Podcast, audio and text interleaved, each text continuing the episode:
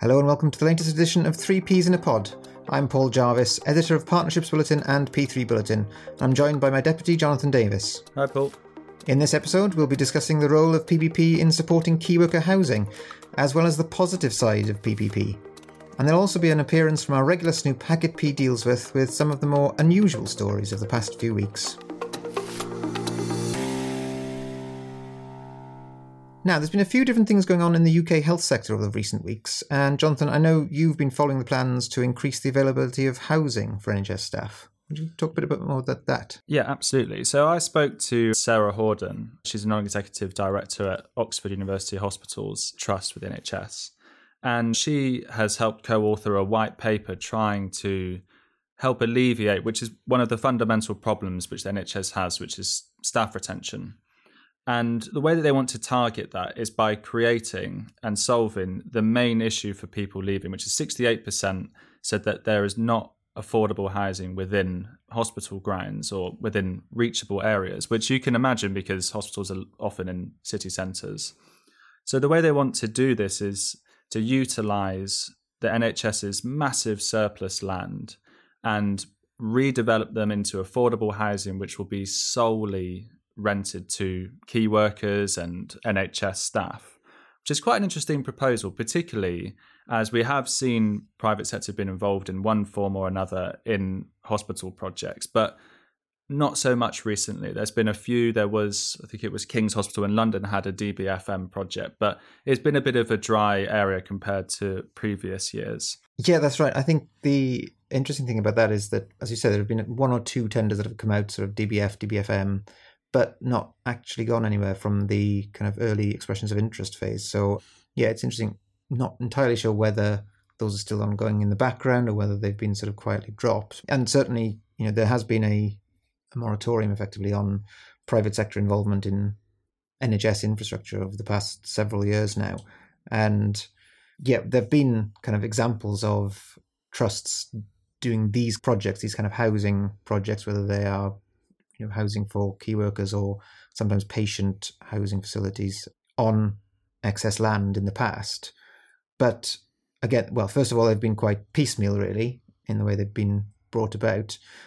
But also, again, it's one of those things that sort of died away a little bit as the, um, I think, prevailing attitudes, particularly you know, in the N H S and in the health sector, has pushed away from wanting to use private finance. And so I think it's become more and more difficult for trusts to simply, you know, take some private finance for a bit of land and kind of do what it wants with it. But obviously this is slightly different because it's focused specifically on key worker stroke social stroke well, I think affordable housing. That focus is deliberate. And like you say, there are there are needs and drivers to want to do this, but there are also forces going against the use of it. And Sarah was quite frank in the fact that you've got different parties involved in these developments and they're often talking in completely different languages, and trying to help find a common language to get these projects moving and unstuck was a major challenge, which she said she spent a lot of time trying to overcome. And part of that is trying to break the perception that you're kind of selling the family silver by giving this very valuable land, often inner city land, over to a private developer who's just, and then it's then it's gone. And I think there's a lot of lessons learned here from the joint venture approach that has been happening in the regeneration space and with housing associations. And they do mention joint ventures as one of the potential models for this in the future. But they're also very explicit that these are long-term leases and they will end up being handed back in some form or another to the N H S Trust after thirty, forty, fifty years. And that is critical in making sure that family silver element doesn't come into the conversation and it becomes politicised. It helps to just keep it moving forward. And it also helps them get around the CapEx envelopes that the trusts are often bound by. And any capital project usually has to fit inside that. So it does kind of indicate a return to the off-balance sheet development that we've seen before. And it does ring of the P P P but not P P P, which has become in vogue across a lot of sectors in the country. Now, like I said, the model is not set in stone and they are looking for feedback from the private sector into what investors and developers would like to get involved and what they would like to see. And the white paper called for an inter-ministerial government task force to be set up to help drive this conversation forward. And within days, it had been agreed to. And so that is happening in government. And one of the goals of that is to create a standardized, potentially template for other trusts to use. So this is early stages. There's a lot up in the air. But in terms of a actual pipeline, the N H S has got a huge, huge reservoir of surplus land and some really important needs. So this could be a really fertile area for new projects that are really good for the communities and the health of the N H S as well. Yeah, and I think you referenced the potential of joint ventures and structures like that. I think that's really important, because I think for a lot of these trusts, probably when someone comes along and says to them, oh, you can work with the private sector on this, they immediately think P F I. Hmm. That will immediately link to, for many of them, you know, large sections of their budget that's ring-fenced, that's index-linked, and therefore is becoming a greater proportion of their budget every year. All these negative connotations that P F I has, particularly in the health sector at the moment. We've talked plenty about this, and obviously talked about the White Fraser review recently, which went into some of this stuff, and particularly on hospitals. But the conversation has actually, in terms of new projects, moved on so much more in recent years from P F I and one party on one side and one party on the other side discussion into these joint ventures. As you say, regeneration has done a lot on that, and we need to see that kind of relationship happening more and more. That is the partnership element of public-private partnerships, of P P P. Yeah, definitely. And one of the critical differences is that these wouldn't be done in the availability payment style that has happened in the past, and that has been the problem that has happened in a lot of the health projects. In the white paper, they say that demand risk is one of the key elements to that housing, and the private sector would take that on and to develop it, to have that long-term lease. So that is really fundamentally different to the way that P F Is have operated in the past. So hopefully that would help to navigate around that reputation risk at the same time. But like you said, we've seen some really successful projects and partnerships of quasi private-private partnership forms across the U K. And, and it's great to see that there's being lessons learned from different sectors and applied to new ones, because there's a lot of cross-pollination that can be effective. And also, this is very similar to student housing, which has been a really successful vein in the industry. Yeah, certainly. And there are already organisations that are doing some of this stuff as well. And um, you know, following some of your work and your conversations, I had a, a conversation with Roger Alexander, who is the managing director of Cubic Three, and there's an article on the website actually which goes into a bit more detail on this. But you know, his firm, one of the things that they've been doing, and one of the things they're increasingly moving into, is essentially creating unsolicited proposals to deliver key worker homes. So they're not necessarily using N H S surplus land, but they're using land that is close to a hospital or some other key facility, and working to get that land to a position whereby everyone is ready to go on to deliver some new housing on it, and then sort of taking it to the local council as a sort of almost a ready-baked deal, ready to go. Yeah, I think that ready-baked deal is really important as well, particularly when you're navigating sometimes public sectors that can be really struggling for resources as well. That if you can come to the C F O with a fully fledged plan to say, we can do this, we can solve this problem for you, which solves, say in the N H S one, the problem of staff retention, and not have to tie up their resources for a number of years developing proposals and having to go through all of those loopholes. I think that can be a really, really useful element to the market. Not saying that it's perfect and it's something that every authority is open to, but in terms of generating projects, private sector going on the front foot, I think could be a, another useful vein, and help to invigorate the new ideas, which can then lead to other projects down the line being housed by the public sector. Yes, I think that's a really good point, to try and change to a certain extent the perception of P P P, particularly in the health sector. Now, staying on health as well, but on a slightly different topic, there are some interesting moves going on to prepare for expiry in the LIFT programme, which focuses on primary care facilities, of course. Community Health Partnerships is the central government body that supports the sector. And it has a, well, the series of different challenges really to the majority of the P F I industry when it comes to expiring handback, because they don't really have the handback element in the same way, in that these projects largely revert to private sector ownership when the contract ends.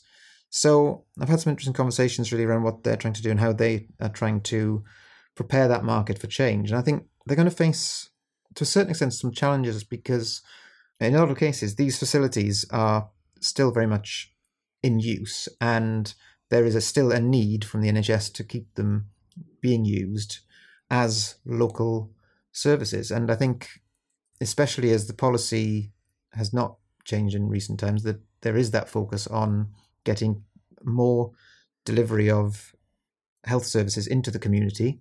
And especially as, you know, over the last several years, technology has changed and improved. We've seen through the pandemic how these local surgeries and clinics can be adapted and used for specific needs and to cover a whole range of issues, from dealing with triaging patients at the start of the pandemic through to providing the um, the inoculation program towards the end.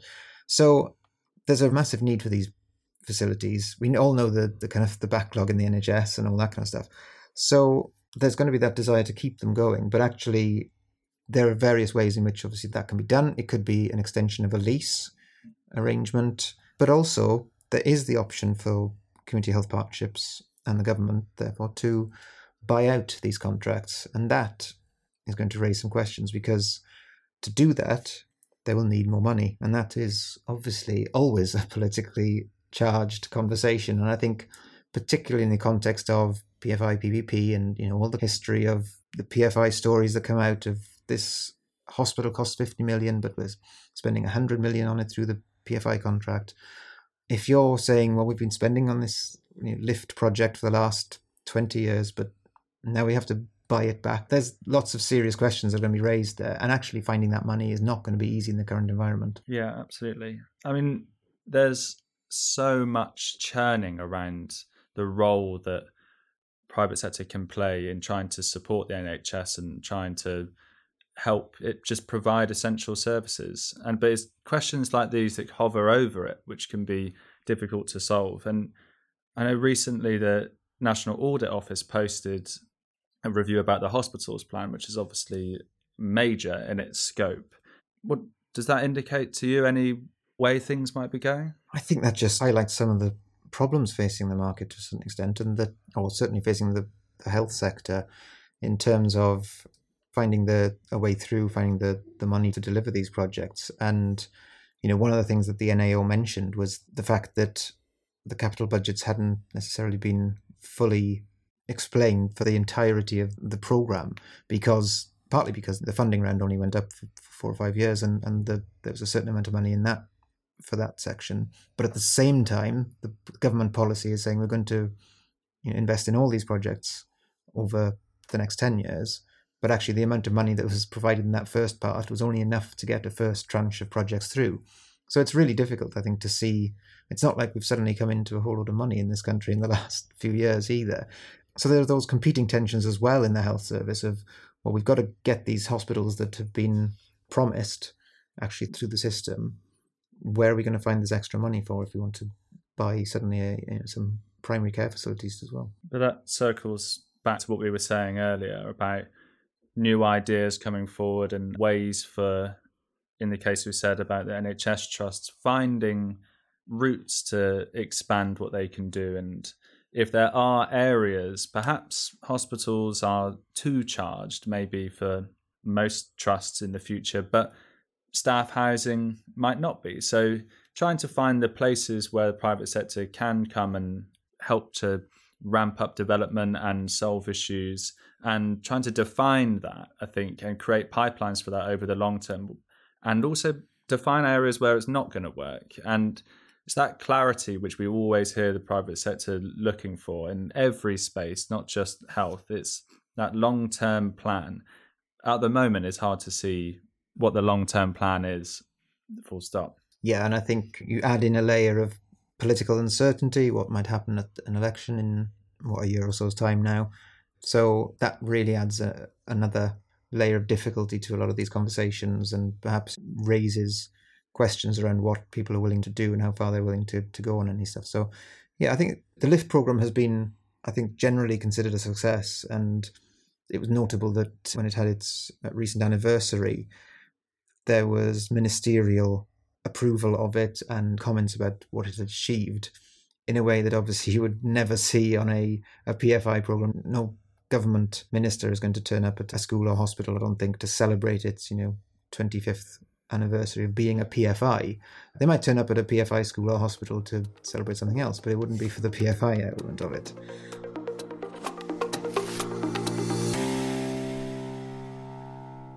So to bring maybe a uh, more positive angle to conversation, Jonathan, we have been doing quite a bit of work recently actually around the positives that P V Ps can bring. And I think, you know, to a certain extent, it's a bit of an antidote about what we've just been talking about. And also a lot of the noise in the U K in particular in recent times has been around the White Fraser report, which we've done a podcast on recently. We've done plenty of articles on the website about it. And for those who aren't familiar with it still, it's the report into behaviours in P F I contracts and looking specifically actually at the small number of contracts where relationships have gone bad. But it's important, I think, for everyone to remember that they are actually a small proportion of the overall number of contracts that are out there, and that actually, you know, the vast majority are experiencing a positive outcome as a result of being in a P F I or P V P contract. And we've done some articles on that over the last few months, really looking at some of the positives and how we can sort of highlight really what, what's going on, you know, that isn't hitting top news because it's just going on under the radar. Yeah, for me, in the Americas, I wanted to focus on a couple of the negative stories that have happened in industry and actually kind of shine a light on what they mean for the industry as a whole. They came in the form of delivery problems and the risk transfer element that has happened. So up in Edmonton in Canada, the Valley Line, the southeast portion of the light rail, last year had some major issues in the fact that there were cracks found in the support pillars on some of the stretches of the railway line. And this was only a couple of months before it was supposed to open. Now, that is obviously a really big disappointment to the city, to the private sector partners who were involved in that. But crucially, it demonstrated the fact that P threes do actually provide the risk transfer. And the city, as the city manager says, have incurred no cost, not directly anyway. Of course, there will be some for the delay in, in the project. That does have to be pointed out. But for P threes, we often focus on the financing. That used to be the major pro that came with it. And also then it transferred to the delivery, and it was certainty on delivery. This is obviously not a great example of that. And also innovation. Most commonly you hear that now about new technologies and the ability for the private sector to incorporate that.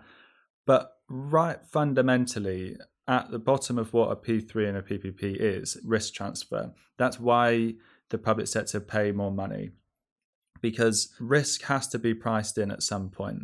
And it's important that for the public sector to understand that when this does happen, when these risks materialize and there are problems which are unforeseeable, that transfer actually does take place. Because often you hear when you go to conferences, and perhaps some corners of the market will say, oh, actually, risk ultimately gets held by the public sector. They're the ones who own the assets in the long term, so it always ends up falling back on them.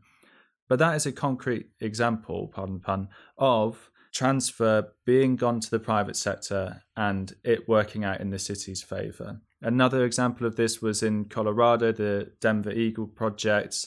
It always seems to be railway lines that have the really big problems. They were in a dispute with the authority about who should pay for this problem with signalling, which emerged a couple of years ago. And it racked up, I think it was over one hundred million in terms of the cost to right this problem. And during this dispute, the city wanted to leave the project and terminate it, whereas the private sector wanted to recoup the costs that they'd enforced. And the legal ruling was that, you know what, neither of you are going to get your what you want from this. The pub- private sector will have to pay because it's part of the contract, and the public sector will have to maintain their position and hold up the contract. And that's another example of P threes actually delivering what they say is on the tin. And for those in the States who are, or in Canada or anywhere in the world really, who are thinking about delivering a P three and really trying to decide, will it deliver value for money? And what are the estimations on this? What risks should we hold? What risks shouldn't we hold? Also, with progressive P threes coming into the frame, there's a lot of different motives and considerations around there. But fundamentally, risk transfer is at the bottom of every public-private partnership. And seeing them demonstrated and working is really important.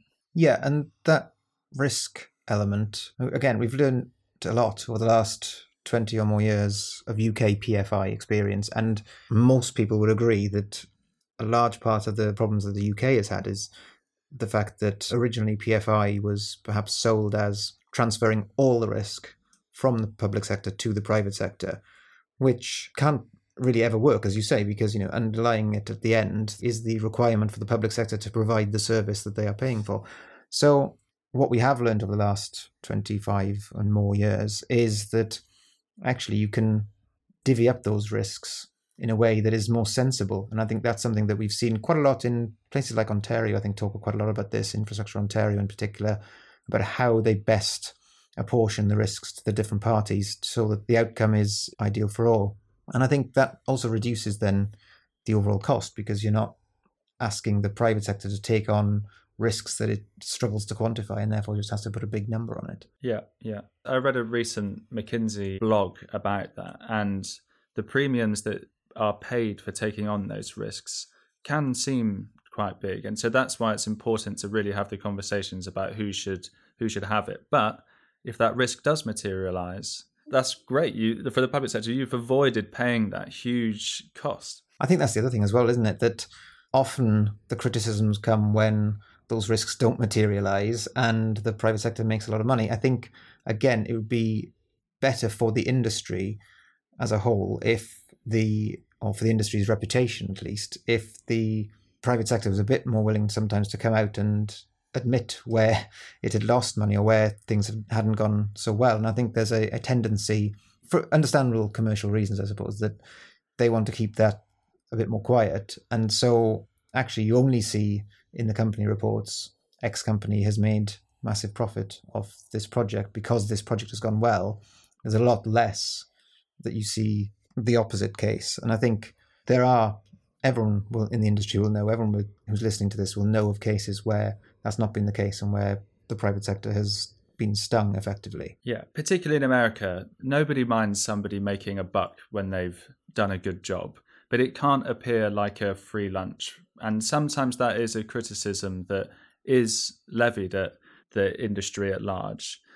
But there is a lot of change that happens with the conversations around risk. And I think having these poll stars and clear examples and case studies that you can point at and say, these are some critical elements that are lessons learned and demonstrations, really help to drive the conversation forward, because otherwise it's very theoretical. And there is, that's another criticism, is that the industry can sometimes at conferences just talk around in a circle. But finding new ways to distribute risk, whether that is through progressive P threes, as we said, or in this case, trying to really portion it up and live that out, I think it's just useful to have. And it may seem like a P P P negative to say, oh, look, sometimes things go wrong, but that's a fact. That's, there's no way of, well, hopefully you can avoid that, but at some point, risks will materialize. But being able to establish that connection between risk and reward, I think, will be a good thing and a healthy thing for the industry at large and for the public sector at the same time. Yes, yes, indeed. And as mentioned earlier, we've done several um, articles on this and we'll continue to do so. So, yeah, look out for those and, and also maybe get in touch if you have examples of good practice, because I think we'd be keen to, to hear from them and, you know, try and publicise it a bit more, because, as we said earlier, the problem is that very often the only noise that you hear is the negative side. So, yeah, the more positives we can find, the, the better, I think.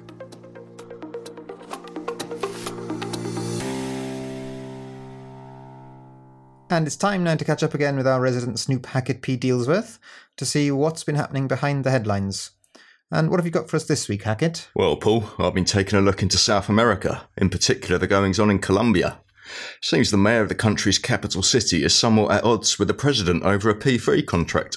Ah, is one opposed to the new infrastructure while the other desperately wants it? Not quite. Both seem to be in favour of it, but the President now wants part of it to be delivered underground.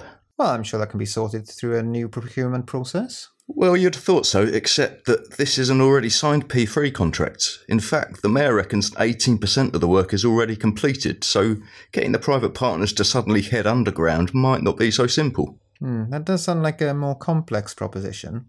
But of course, it wouldn't be the first time a mayor of a capital city has argued with central government over a transport P V P. I seem to remember similar friction in London between then-Mayor Ken Livingstone and the Westminster government over the Tube P V P many years ago. Oh yeah, well, funny you should mention London. I reckon some of our listeners in South London might be thinking that all this talk of underground-overground is a sign that lawyers Womble Bomb Dickinson should be getting involved. Nice seventies-based pun there, Hackett. Uh, let's move on before we get into any trademark issues, shall we? Fair enough, but sticking with lawyers for just a moment, a few of them in the U K seem to be questioning the whole expiry and handback fuss. Really? In what way? Well, there's a feeling from some that the work just isn't coming through as they might have expected when the Infrastructure and Projects Authority launched its guidance about eighteen months ago. And do they know what might be behind this? It seems that in a lot of cases, the public sector just isn't getting engaged with the issues, which you can understand. I mean, many of these people are busy fighting fires today. I mean, if I was the head of an N H S trust struggling with striking doctors, having my private sector partners sidle up to me, asking what I think I'll need this building for in seven years' time, probably wouldn't go down too well. It's a good point, Hackett. Also depressingly concerning one. There needs to be proper engagement on the handback and expiry issue sooner rather than later, because otherwise projects will simply hurtle towards their end without any plan in place for the future. Indeed, Paul, which is why a growing number of people seem to think many of these contracts will simply be extended for short periods. I suppose that could then result in the public sector teams treating that extension period as a time to get into crisis mode to hammer out the final deal. Not necessarily the best way for an orderly transition to take place, or indeed the creation of a legacy for P F I. What else has been happening, Hackett? Well, on the subject of legacy for P F I, I thought it worth mentioning that Sheffield City Council have now issued a public letter of apology over strategic leadership and wisdom failures during its P F I trees dispute, or the so-called Sheffield Chainsaw Massacre, which we discussed briefly during the show a couple of weeks ago. Oh, yes, of course. The report into the Sheffield Trees, I mean Streets, P F I. That's the one. Well... Anyway, it seems the council has now issued a rather grovelling apology for the whole debacle, and the locals are none too impressed. Yeah, I can imagine. All those years of delay, the demonstrations, arrests, only to admit they were wrong after all. It's not a pretty picture. Not pretty at all, but it's not just the council on the receiving end. Some locals are still angry that Amy, the private partner, hasn't resurfaced every road in the city yet. Surely they wouldn't have been expected to yet. It's a long-term contract after all, and one that has been severely disrupted by the trees issues. Where did you hear of this criticism? Was it at a meeting where the contract was being considered in detail? Uh, not quite, no. It was on a Jeremy Vine's B B C Radio two show when a bloke called Bob phoned in. Hmm. Seems I'm going to have to find you some more work to do so you're not sitting around listening to talk radio on weekday afternoons in future. I think that's enough for today. Thanks as ever, Hackett. Thank you, Paul.